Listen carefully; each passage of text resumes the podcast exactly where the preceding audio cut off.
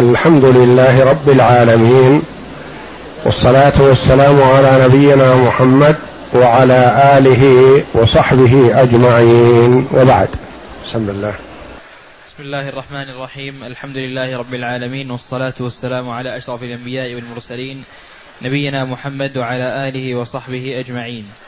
قال المؤلف رحمه الله تعالى خامسا قدوم كعب بن زهير بن أبي سلمى. قدوم سعد كعب بن زهير بن أبي سلمى. هذا الترتيب الوفد الخامس حسب ترتيب المؤلف رحمه الله تعالى. لا حسب الوقائع وإنما المؤلف رحمه الله ذكر بعض الوفود التي وفدت على النبي صلى الله عليه وسلم. لما أن الله جل وعلا أكرم رسوله صلى الله عليه وسلم والمؤمنين بفتح مكة خافت بعض قبائل العرب ما دام اتفق هو وقريش وأذعنت له قريش فخافوا من جيش النبي صلى الله عليه وسلم. فبدأوا يفدون على النبي صلى الله عليه وسلم. ويفد الركب نيابة عن قبيلته وجماعته وبلده. ويبايعون النبي صلى الله عليه وسلم على الإسلام. ومنهم من تقدم إسلامه رضي الله عنهم. منهم من أسلم قبل الفتح وصار يدعو قومه لكن قومه تباطؤوا عليه فأسلموا بعد الفتح. والوفود التي مرت بنا وفد عبد القيس وذكر المؤلف رحمه الله أن لهم وفدان وفد قبل الفتح ووفد بعد فتح مكة. الوفد الثاني وفد دوس الذين فيهم أبو هريرة رضي الله عنه. وفيهم الطفيل الطفيل بن عمرو الدوسي رضي الله عنه والذي تقدم لنا أنه أسلم بمكة قديما لما سمع كلام النبي صلى الله عليه وسلم واستحسنه أعلن إسلامه. وهذا الذي حذرته قريش من النبي صلى الله عليه وسلم وكاد أن يجعل في أذنيه القطن حتى لا يسمع من كلام النبي صلى الله عليه وسلم شيئا فيضره. قالوا إن الرجل ساحر وكاهن وإذا سمعت كلامه اغتررت به وقبلته وهو باطل. فيقول كدت أن أجعل القطن في أذني حتى لا أسمع من كلامه شيئا. إلا أنه تراجع وقال أنا أعرف الكلام وأميز بين الصحيح والسقيم وبين الحق والباطل. لما أضع في أذني القطع إلا أسمع منه وأنظر. فجاء إلى النبي صلى الله عليه وسلم وقال اعرض علي ما عندك وما جئتك إلا بعد أن حذرت منك. وخوفت من لقائك لكن سأنظر ما عندك. فإن كان حقا قبلته وإن كان باطل رددته. فأسمعه النبي صلى الله عليه وسلم شيئا من القرآن وبين له ما كان يدعو إليه وهو توحيد الله تبارك وتعالى. قال هذا حق. فأعلن إسلامه رضي الله عنه في مجلسه. وذهب يدعو قومه. وتباطؤوا عليه. ثم جاء إلى النبي صلى الله عليه وسلم فقال يا رسول الله دعوت قومي فأبطأوا علي. فادعوا الله عليهم.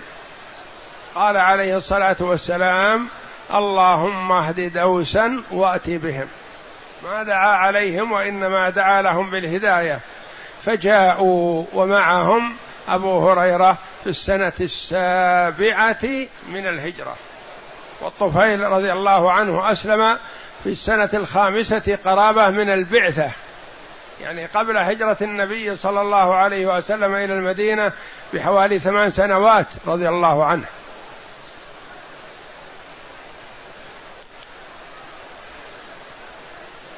ثم الوفد الثالث رسول فروة ابن عمرو الجذامي وهذا المندوب من قبل الروم على من حوله من العرب. كان مفوض من قبل الروم وكما يقال أمير من قبل الروم على من حول الروم من العرب. فرأى من إقدام الصحابة رضي الله عنهم على الجهاد في سبيل الله فاشتاق إلى دينهم. فأسلم رضي الله عنه ودخل في الإسلام وتوعدته الروم ولم يبالي بوعدهم ولا بوعيدهم. قالوا له إن ارتدت عن الإسلام أمرناك على من حولك. وإن استمررت على إسلامك قتلناك. قال اصنعوا ما شئتم. بعد أن أسروه وأخذوه إليهم. فقتلوه رحمه الله بعد أن أسلم وحسن إسلامه رضي الله عنه. وفد الصدى الذي جاء إلى النبي صلى الله عليه وسلم ولازمه فترة وأخذ عنه وأذن يوما من الأيام وأراد بلال رضي الله عنه أن يقيم. فقال النبي صلى الله عليه وسلم من أذن فهو يقيم فإن أخا سدى هو الذي أذن فليقم. فأقام رضي الله عنه. ولازم النبي صلى الله عليه وسلم في مسيره واستفاد من النبي صلى الله عليه وسلم كثيرا رضي الله عنه. وهو الوفد الرابع. وهذا الوفد الخامس قدوم كعب ابن زهير ابن أبي سلمى. هذا ليس وفد وإنما شخص. لكن هذا شخص عن مئات الأشخاص. كعب ابن زهير ابن أبي سلمى هذا الشاعر. شاعر عظيم. وإذا هجا فهجاؤه شديد. وإذا رغب في الشيء ومدحه أقبل عليه الناس.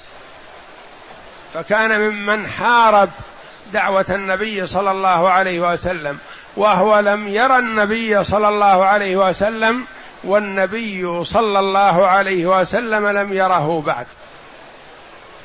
وقال شعرا في هجاء النبي صلى الله عليه وسلم وسب المسلمين رضي الله عنهم وهو بعيد عنهم وإنما لعله يستأجر من كفار قريش وغيرهم من قبائل العرب المحاربة للنبي صلى الله عليه وسلم وإلا فهو فرد واحد.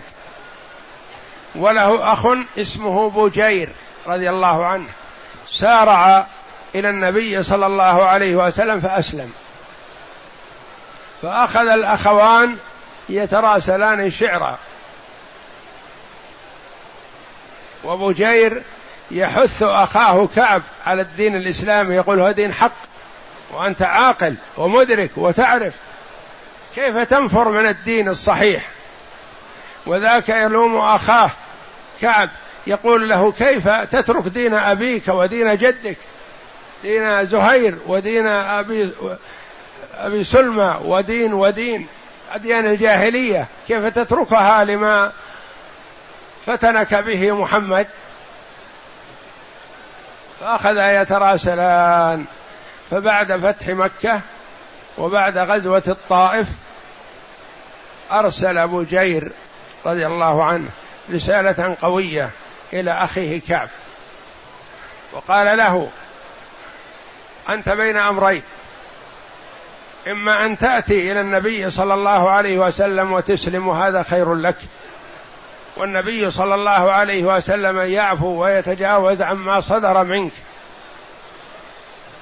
فتوقع هو أن الرسول لا يقبل منه لأنه قد أقدع في هجاء النبي صلى الله عليه وسلم وفي سب الصحابة. فتوقع أنه لا يقبل منه.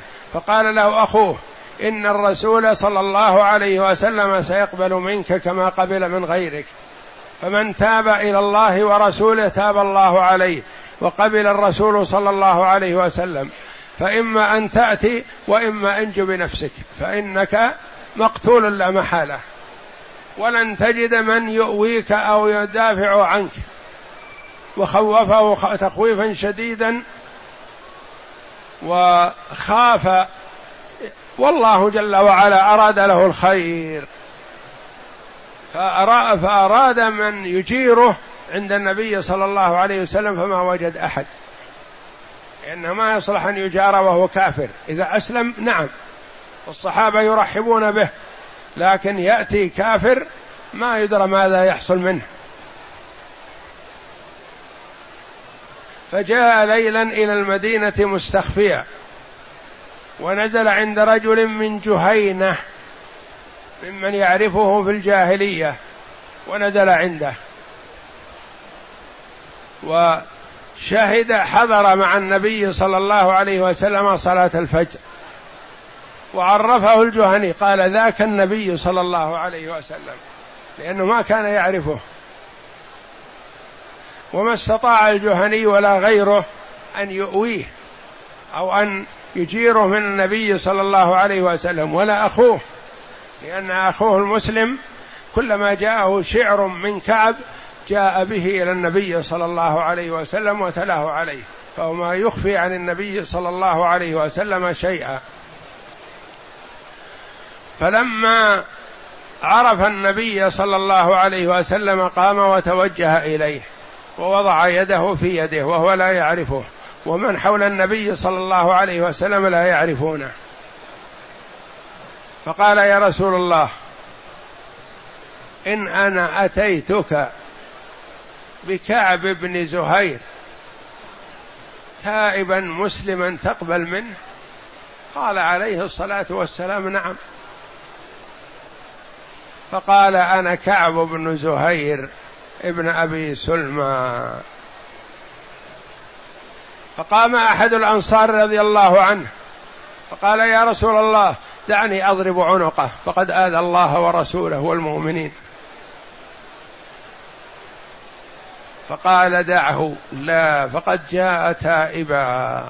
والنبي صلى الله عليه وسلم الرؤوف الرحيم بالأمة الحريص على إسلام الكفار يقول جاء تائبا لا تتعرض له. فشهد أن لا إله إلا الله وأن محمدا رسول الله وقام بين يدي النبي صلى الله عليه وسلم وقرأ قصيدته المشهورة بانت سعاد فقلبي اليوم متبول متيم إثرها لم يفد مكبول إلى آخرها. إلا أنه في آخرها بعدما مدح النبي صلى الله عليه وسلم مدح المهاجرين وتناول الأنصار بالسب رضي الله عنهم. لأجل الرجل الذي قام فقال يا رسول الله دعني أضرب عنقه.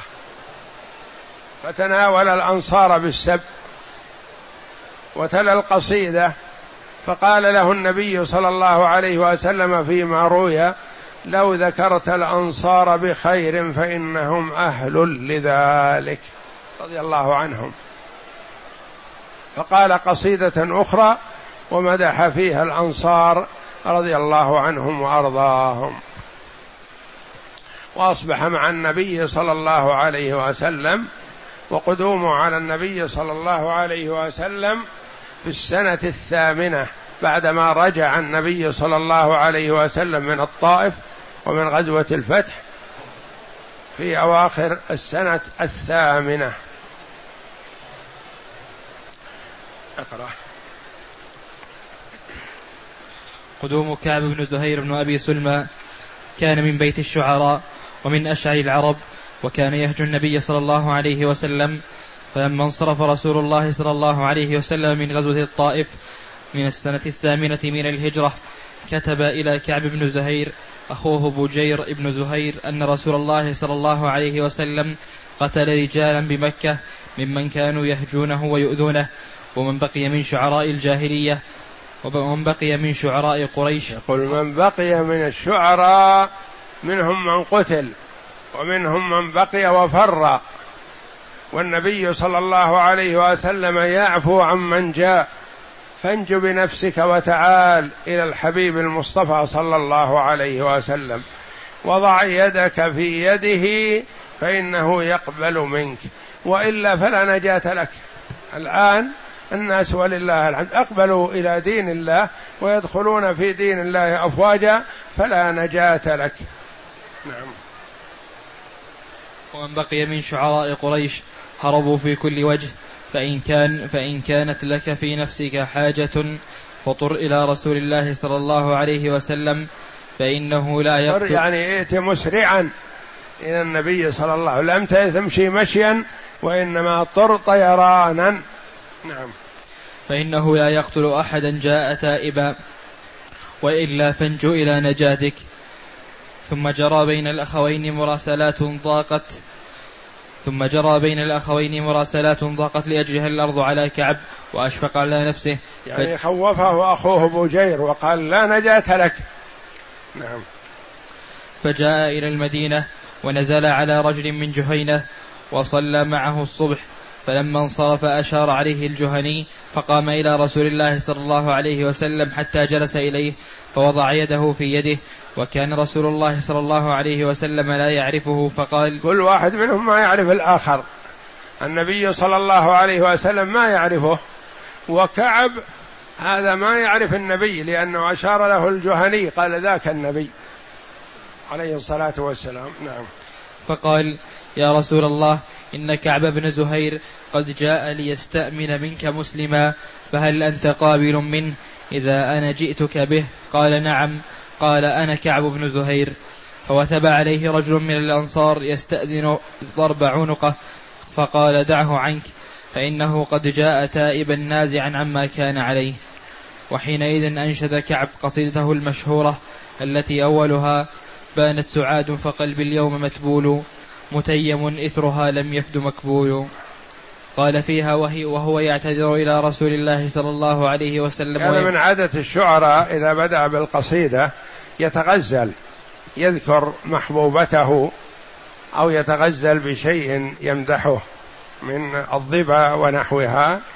فهذه القصيدة ابتدأها كعب بالغزل فقال بانت سعاد فقلبي اليوم متبول متيم إثرها لم يفد مكبول. وقال قولا كثيرا في في سعاد هذه على عادته وأتى بعدد من الأبيات الكثيرة في في شأنها.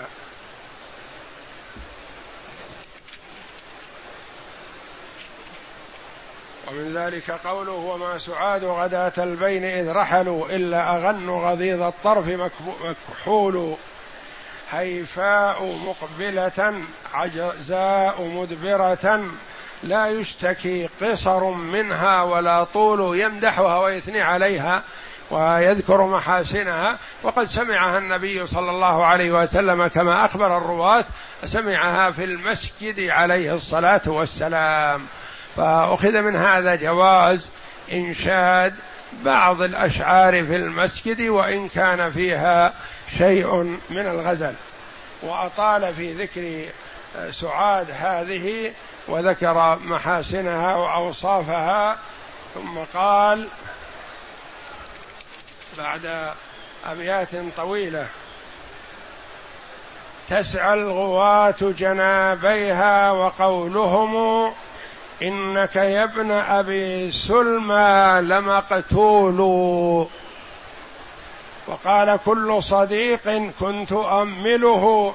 لا ألهينك إني عنك مشغول. يعني ما وجدت أحد يؤويني ويكفلني. دخل في مدح النبي صلى الله عليه وسلم فقلت خلوا سبيلي لا أبا لكم فكل ما قدر الرحمن مفعول. كل ابن انثى وان طالت سلامته يوما على آلة حدباء محمول نبئت أن رسول الله أوعدني والعفو عند رسول الله مأمول. مهلا هداك الذي أعطاك نافلة القرآن فيها مواعيظ وتفصيل. لا تأخذني بأقوال الوشاة ولم أذنب.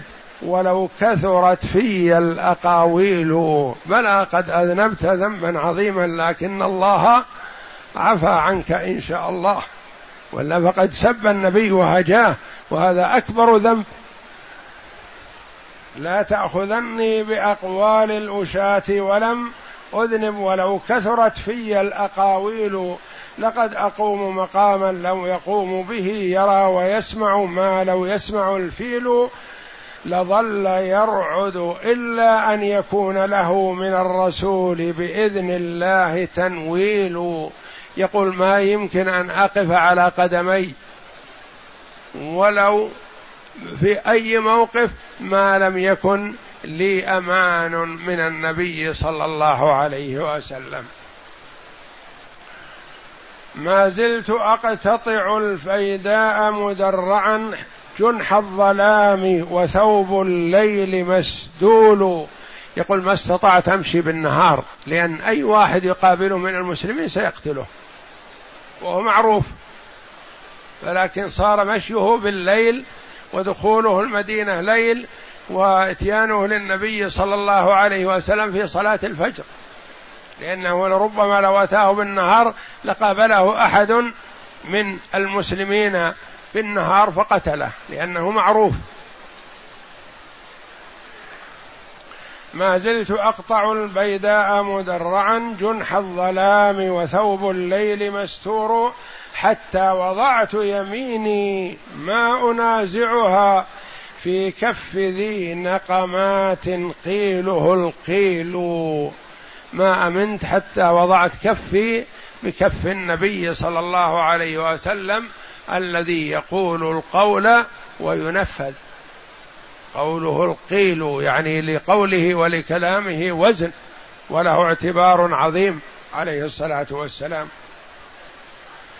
فلهو أخوف عندي حين أ... عندي إذ أكلمه وقيل إنك منسوب ومسؤول يعني أنك ستسأل عما قلت من الكلام والهجا من ضيغم بضراء الأرض مخدرة في بطن عثر غيل دونه غيل يغدو فيلحم ضرغامين غيثهما لحم من الناس معفور خراديل يعني أني أكون كأني بين سبعين عظيمين يأكلان ما يقع حولهما.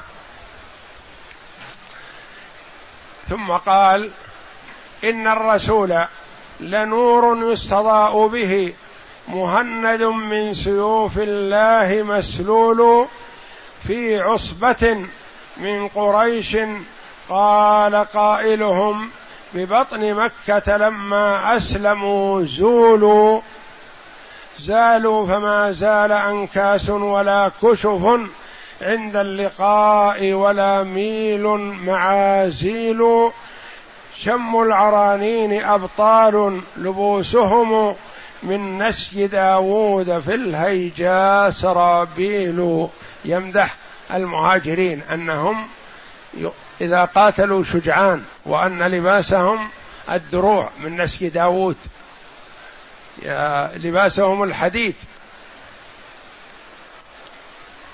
ثم قال بوصف بيض سوابغ قد شكت لها حلق كأنها حلق القفعاء مجدول ليسوا مفاريح. إن نالت رماحهم قوما وليسوا مجازيعا إذا نيلوا. يقول إن انتصروا ما يفرحون ويبطرون. وإن هزموا ما يجزعون. وإنما هم يثابرون و أهل للإقدام والشجاعة رضي الله عنهم. يمشون مشي الجمال الزهر يعصمهم ضرب إذا عرض السود التنابيل. هذا في حق الأنصار رضي الله عنهم. يقول هؤلاء المهاجرون يقدمون. وإذا إذا كانت الهيجاء والمعركة تجد الأنصار يعرضون يحجون يهربون. ووصفهم بهذا الوصف. إذا عرض السود التنابيل. وهذا في ذم الأنصار وليسوا أهلا لذلك رضي الله عنهم وأرضاهم. وقال في المهاجرين لا يقع الطعن إلا في نحورهم وما لهم عن حياض الموت تهليل يعني ما يحجمون ولا ينهزمون ولا يدبرون. يعني إذا قاتلوا يكون الطعن في وجوههم ما يكون في نحورهم في أقفائهم بأنهم هربوا. قال ابن هشام قال كعب هذه القصيدة بعد قدومه على رسول الله صلى الله عليه وسلم المدينة.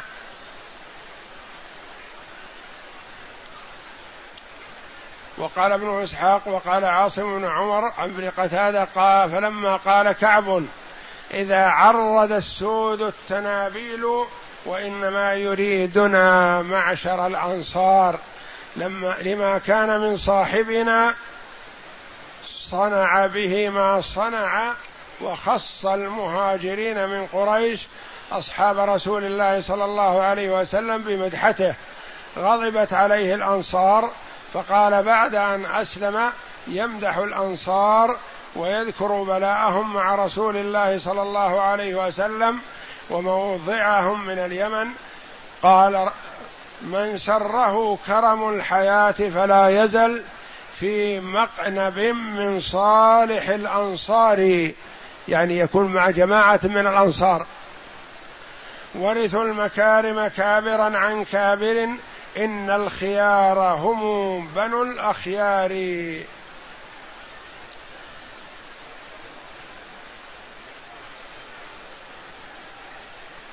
ثم تابع في مدحهم رضي الله عنهم وهم أهل للمدح والثناء لمقامهم مع النبي صلى الله عليه وسلم.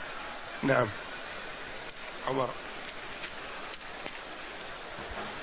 لا تضع يدك وقال فيها وهو يعتذر إلى رسول الله صلى الله عليه وسلم ويمدحه. نبئت أن رسول الله أوعدني والعفو عند رسول الله مأمول. مهلا هداك الذي أعطاك نافلة القرآن فيها مواعظ وتفصيل. لا تأخذني بأقوال الوشاة ولم أذنب ولو كثرت في الأقاويل. لقد أقوم مقاما لو يقوم به. أرى وأسمع ما لو يسمع أرى وأسمع ما لم يسمع الفيل. لظل يرعد إلا أن يكون له. من الرسول بإذن الله تنويل حتى وضعت يميني ما أنازعه في كف ذي نقمات قيله القيل فله وأخوف عندي إذ أكلمه وقيل, وقيل إنك منسوب ومسؤول من ضيغم بضراء الأرض مخدره في بطن عثر في بطن عثر غيل غيل دونه دونه غيل. دينه غيل. غيل دونه غيل. إن الر... من ضيغم من؟ ضيغم بضراء الأرض. فله أخوف عندي. فله وأخوف عندي إذ أكلمه وقيل إنك منسوب ومسؤول. من ضيغم بضراء الأرض. هو أخوف عندي من أسد ألتقي به في فلاة من الأرض. ما في شيء يحجبني عنه. نعم. من ضيغم بضراء الأرض مخدره. في بطن عثر غيل دونه غيل. إن الرسول لنور يستضاء به مهند من سيوف الله مسلول. ثم مدح المهاجرين من قريش لأنهم لم يكن تكلم منهم رجل في كعب حين جاء إلا بخير وعرض في أثناء مدحهم على الأنصار لاستئذان رجل منهم في ضرب عنقه فقال يمشون مشي الجمال الزهر يعصمهم ضرب إذا ضرب, ضرب يمشون هذا في مدح المهاجرين. نعم. ضربا إذا عرج السود التنابيل. فلما أسلم وحسن إسلامه مدح الأنصار في قصيدة له وتدارك ما كان قد فرط منه في شأنهم.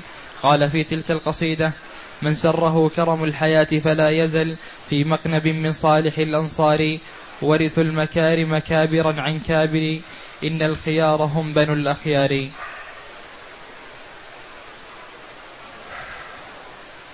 نقف على الوفد السادس وفد عذرة. هؤلاء الذين قالوا عنهم إنهم إخوة. قصي بن كلاب جد النبي صلى الله عليه وسلم لأمه. والله أعلم وصلى الله وسلم وبارك على عبده ورسول نبينا محمد. وعلى آله وصحبه أجمعين. يقول السائل ما حكم تكرار العمرة أكثر من مرة؟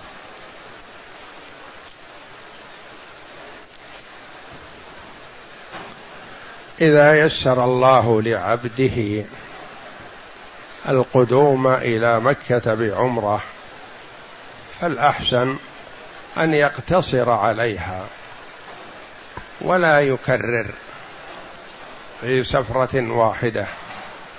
لأن النبي صلى الله عليه وسلم في جميع قدومه إلى مكة بعد هجرته صلى الله عليه وسلم ما كرر العمرة مع إقامته في مكة.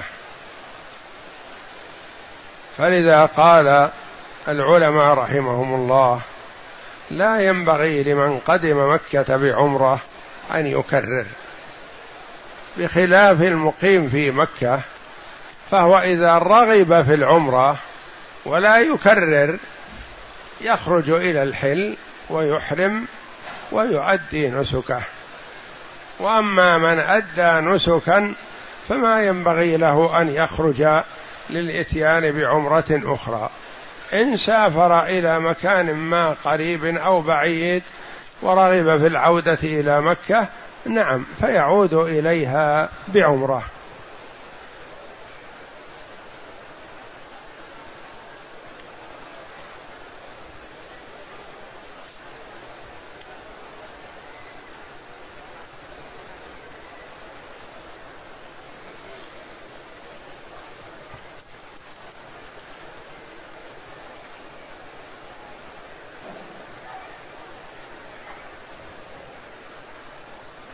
يقول السائل امرأة سبق لها عملية جراحية ثم حملت فضاقت من هذه العملية مع الحمل فأسقطت الحمل في الشهر الثاني فماذا عليها؟ علما بأن هذا حصل في أوائل شهر رمضان.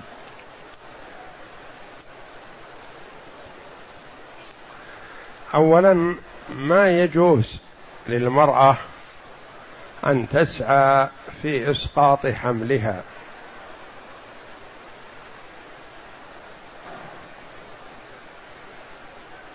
ذكر بعض الفقهاء رحمهم الله إسقاط النطفة قبل أربعين يوما يعني قبل تمام أربعين يوما بدواء مباح. وبعضهم يرى أنه لا يجوز ما دام وجدت النطفة فالله جل وعلا يتولاها ويتولى أمها ويتولى الجميع سبحانه وتعالى. وما دام أنها أسقطت بالفعل فعليها التوبة والاستغفار. علما بأن هذا حصل في أوائل شهر رمضان وأفطرت منه خمسة أيام. إذا أسقطت المرأة قبل أربعة أشهر فإنها لا يكون لها أحكام النفساء بل تصوم وتصلي في دمها هذا. هذا لا يمنع من الصيام ولا يمنع من الصلاة إلا إذا أفطرت لأجل مرضها لعدم القدرة على الصيام فهي تفطر كفطر المريضة. وأما الدم هذا الذي خلال شهرين من الحمل ما يعتبر له حكم النفاس لأن للحامل إذا أسقطت أحوال من أول حملها إلى تمام أربعة أشهر. هذا ليس لها أحكام النفاس بل تصلي ولو حصل معها الدم تضع وقاية تمنع من نزول الدم وتؤدي الصلاة وإذا قدرت على الصيام وكان في رمضان فتصوم وإن لم تقدر على الصيام فتفطر لمرضها لا لأجل الدم.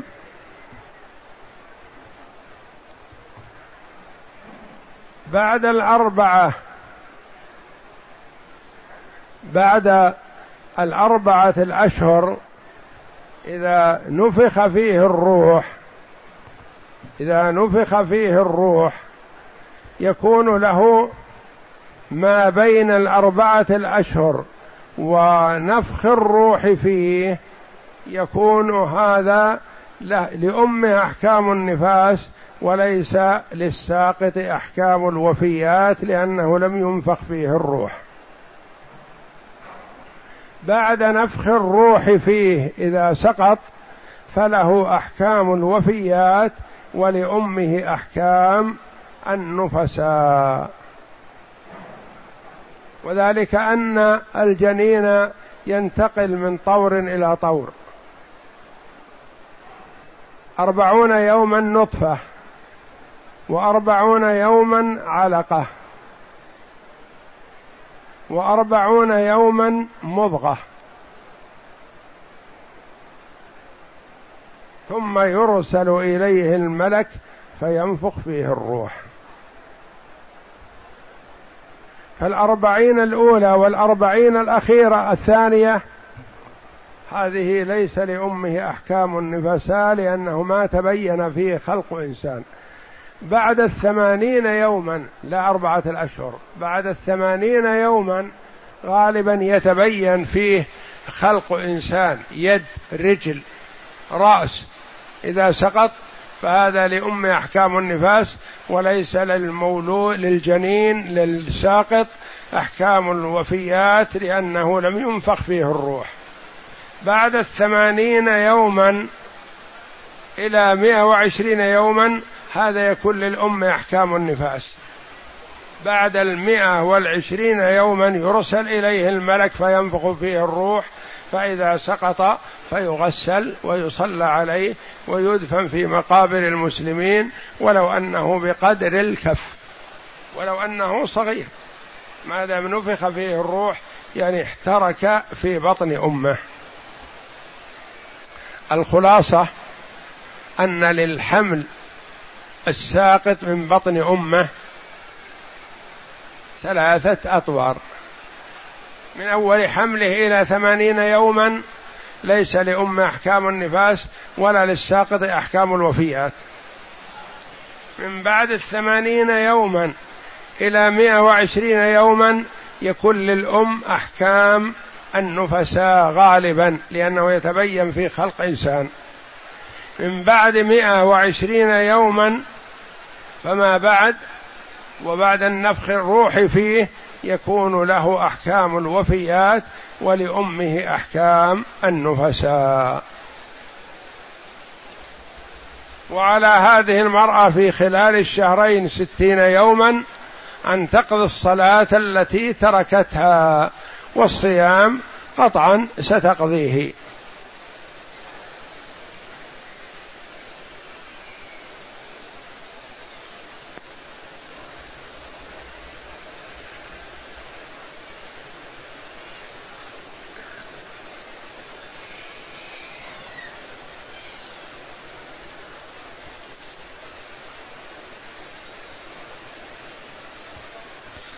يقول السائل يوجد, يوجد لدي عدة أيمان أريد أن أكفر عنها فهل يجب أن أخرج أن أن أخرج في بلادي أم يجوز أم يجوز لي إخراجها هنا؟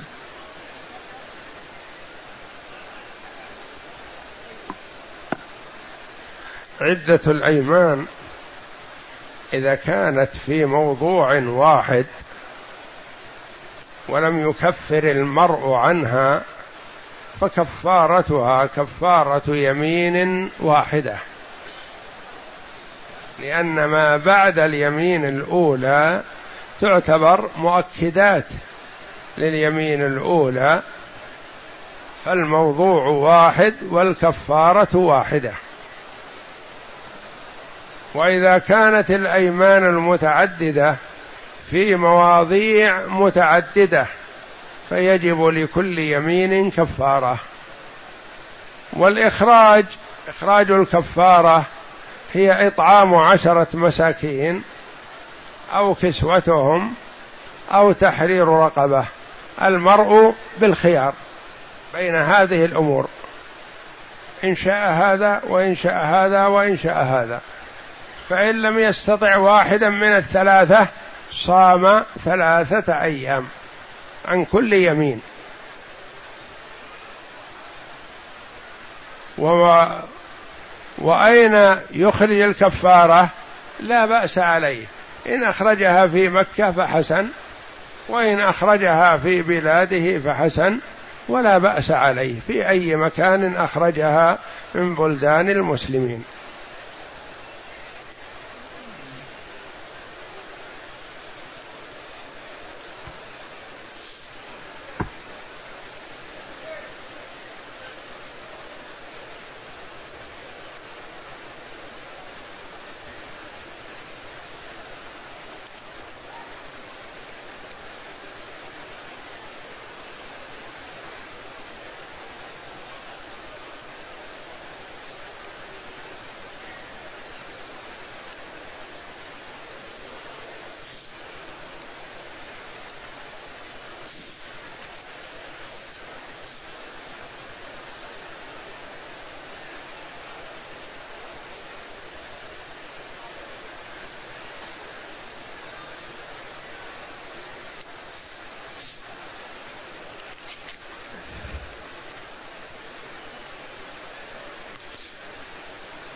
يقول السائل قدمت معتمرا لهذه الديار الطاهرة وحيث أن ميقاتنا فوق البحر القادم عن طريق الجو فإنني لم أحرم وذلك لجهلي بمكان الإحرام في الجو ولكوني لا أعرف السؤال عن مكان الإحرام ولم أنتبه إلا وأنا فوق مطار جدة وفي لحظات الهبوط ولما نزلت لبست ملابس الإحرام وتوجهت للحرم وأديت عمرتي فهل علي شيء في ذلك؟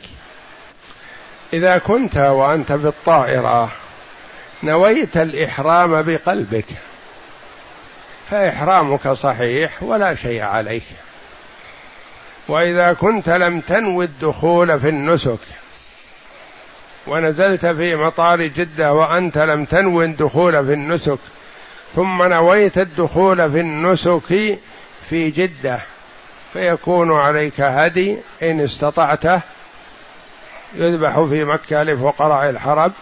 فإن لم تستطع الهدي فصيام عشرة أيام لتركك الواجب لأن الإحرام من الميقات واجب من واجبات النسك.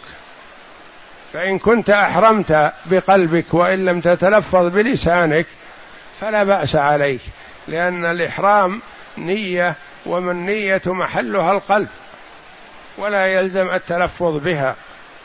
وأما إذا كنت لم تنوي الدخول في النسك وأخرت النية حتى وصلت إلى جدة فأنت حينئذ تركت واجبا من واجبات النسك وهو الإحرام من الميقات المعتبر له ويكون عليك هدي شاة تذبح في مكة لفقراء الحرم فإن لم تستطع الهدي فتصوم عشرة أيام في أي مكان.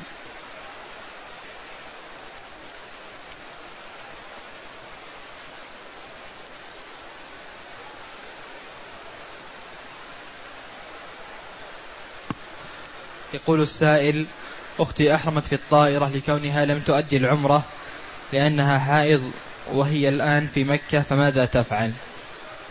لا بأس عليها هذا هو الواجب عليها وفعلها صحيح. تحرم إذا حاذت الميقات سواء كانت حائض أو طاهرة فهي أحرمت ولم تقضي عمرتها لأنها في حالة حيض تنتظر حتى ينقطع دمها وتغتسل ثم تؤدي عمرتها. ولا يلزم أن تخرج إلى مكان ما لأنها أحرمت من الميقات المعتبر لها فإحرامها صحيح.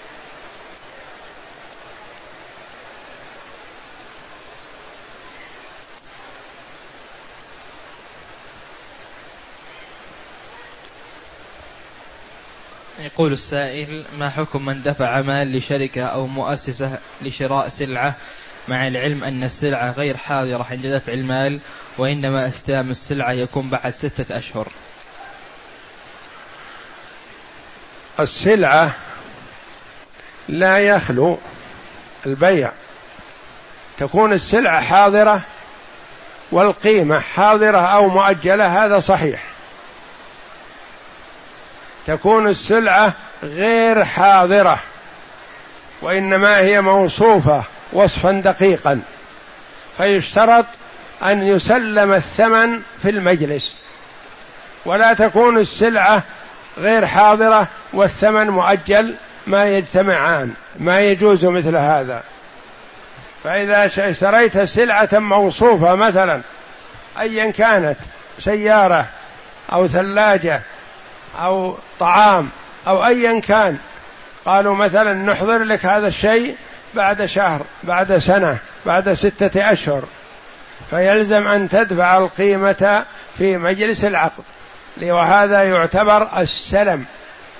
السلم هو ما كان الثمن حاضر والسلعة مؤجلة.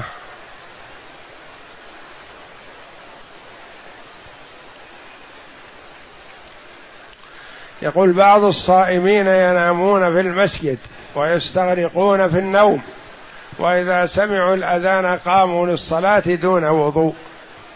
إذا كان فعلا مستغرق في النوم فالنوم ناقض للوضوء. كان يكون مستلقي ونايم وهذا ناقض للوضوء. ما يجوز للمسلم أن يقوم من نومه ويصلي حتى يتوضأ. والمراد بالوضوء هنا غسل أعضاء الوضوء الوجه والمضمضة والاستنشاق وغسل اليدين إلى المرفقين ومسح جميع الرأس ومنه الأذنان وغسل الرجلين إلى الكعبين.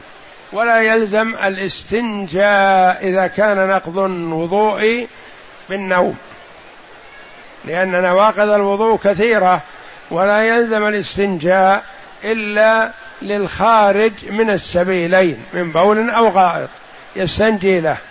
وأما الريح فهي ناقضة من نواقض الوضوء لكن لا يلزم لها الاستنجاء. وكذا النوم وأكل لحم الجزور وغير ذلك من نواقض الوضوء التي لم يخرج من السبيلين شيء لا بول ولا غائط ولا مني ولا مذي فإنه يتوضأ له فقط. الوضوء الشرعي غسل الوجه إلى آخره. وأما إذا خرج من السبيلين شيء فلا بد من الاستنجاء أو الاستجمار.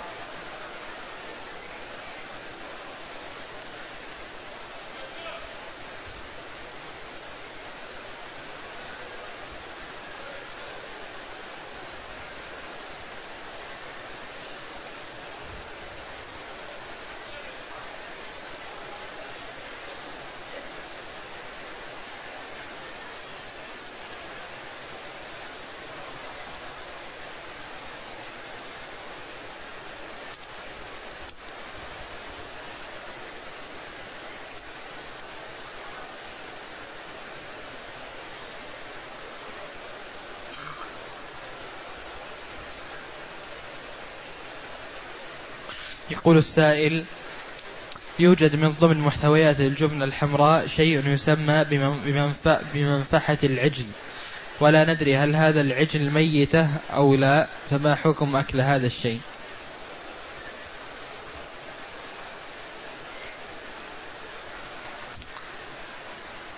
الجبنة المخلوطة بشيء نجس أو حرام فإنها تحرم حينئذ. وإذا كانت سليمة فالأصل فيها الحل. ثم المخلوطه بمنفحة العجل. لا يخلو هذا العجل. إذا عرف أنه مذبوح ذبحا صحيحا فمنفحته طاهرة وحلال. وإذا عرف أنه غير مذبوح ذبح صحيح وإنما بالتغطيس بالماء أو بالخنق أو بالصعق الكهربائي أو نحوه فإنها حرام ولا تحل. المنفعة تكون نجسة وما وضعت فيه يتنجس. وإذا جهل الحال فلا يخلو. إن كان من بلاد أهل الكتاب اليهود والنصارى فالأصل في ذبائحهم أن الله أحلها لنا. وجهلنا حال ذبحها. وإن كانت من بلاد المجوس وغير أهل الكتاب فإنها لا تحل ذبائحهم مطلقا.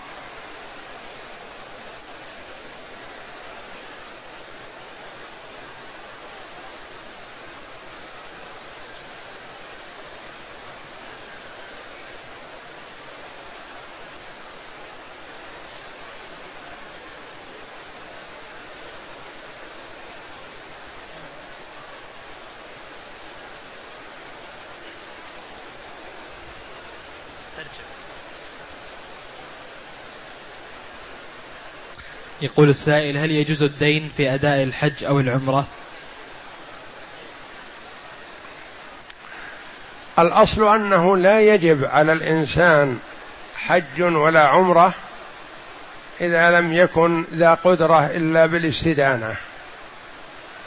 والأولى للإنسان أن يحرص على براءة الذمة ولا يستدين إلا لما لا بد له منه من طعام أو حاجة ضرورية.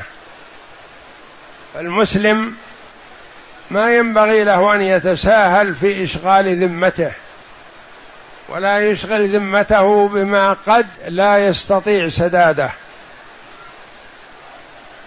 ثم إنه إن استدان وحج أو استدان واعتمر فحجه صحيح وعمرته صحيحة. لكن لا يستدين على طريقة الربوية. لا يأخذ دراهم بدراهم فيكون محاربا لله ولرسوله. إذا اشترى بضاعة وباعها مثلا وحج بثمنها فلا بأس عليه لكنه لا يلزمه أن يستدين ليحج.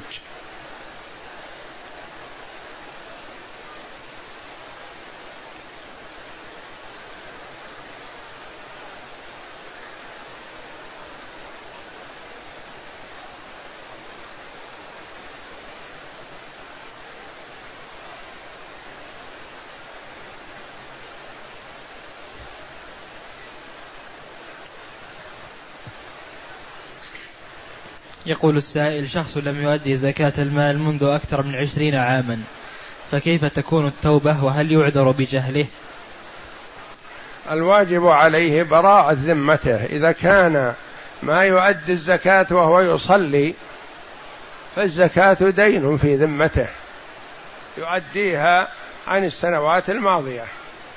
وأما إذا كان لا يؤدي الصلاة ولا يزكي ولا يصوم وتاب فإنه يستقبل العمر من جديد بالأعمال الصالحة والتوبة إلى الله والله جل وعلا يتوب على من تاب. فإذا كان محكوما بإسلامه فعليه أن يؤدي الزكاة لأنها دين في ذمته. وإن كان غير مصلي بأن كان كافر والعياذ بالله فيحمد الله جل وعلا الذي من عليه بالتوبة ويكثر من الأعمال الصالحة والله يتوب على من تاب.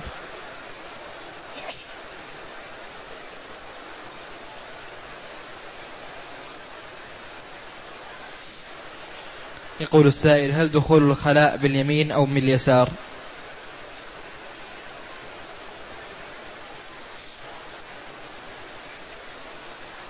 دخول الخلاء يقدم الرجل اليسرى ويقول بسم الله قبل الدخول أعوذ بالله من الخبث والخبائث.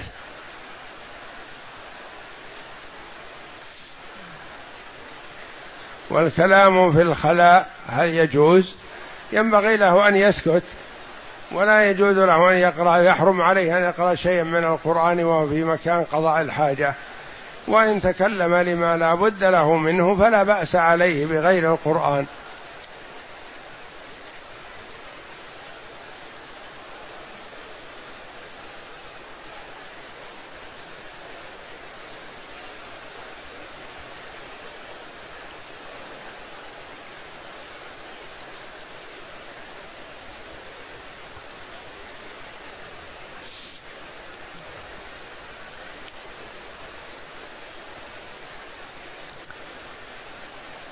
يقول السائل أصلي الفجر مع الجماعة وأريد أن نجلس إلى الشروق ولكن خادم المسجد يخرجني قبل الوقت بربع ساعة فهل لي أن أكمل في المنزل وأجد نفس الأجر؟ الأولى لك إقناع قيم المسجد وخادم المسجد وتستعين بمن ترى أنه يعينك عليه من الإمام أو المؤذن أو جماعة المسجد ولا يجوز لقيم المسجد أو خادمه أن يخرج الناس من أجل أن يخرج ويقفل المسجد وإنما ما دام في المسجد من يذكر الله فلا يجوز إخراجه. والله جل وعلا يقول ومن أظلم ممن منع مساجد الله أن يذكر فيها اسمه وسعى في خرابها فمن أراد أغلاقها عن الذاكرين الله وعن المصلين وعن التالين للقرآن فهو ساع في خرابها والعياذ بالله.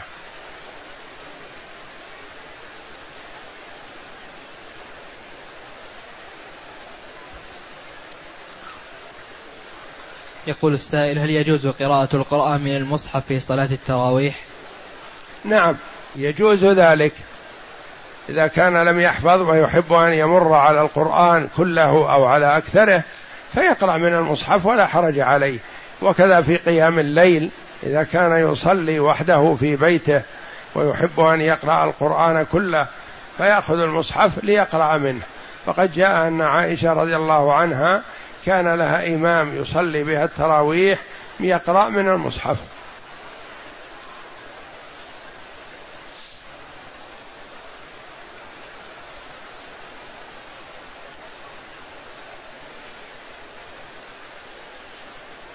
يقول السائل هل ترفع اليدين في كل تكبيرة في الصلاة على الميت وصلاة العيدين؟ يستحب ذلك. فيستحب أن يرفع يديه مع كل تكبيرة. في تكبيرة الجنازة الأربعة وفي صلاة العيدين التكبيرات الأول وهكذا. يقول ما حكم الصلاة بعد الأذان الأول للجمعة؟ الصلاة بعد الأذان الأول للجمعة جائزة. ما يقال إنها راتبة لأنه لا راتبة للجمعة قبلها. ولا يقال إنها ممنوعة لأنها ليست في وقت النهي. فالأذان الأول للمؤذن يوم الجمعة بعد دخول الوقت. ثم بعد دخول الوقت يستحب للإنسان أن يصلي. فإذا صليت فحسن ولا يعتبر الوقت وقت نهي وليست راتبة مؤكدة فالنبي صلى الله عليه وسلم ما جعل للجمعة راتبة قبلها وإنما راتبتها بعدها ركعتان أو أربع وقبلها يصلي ما شاء.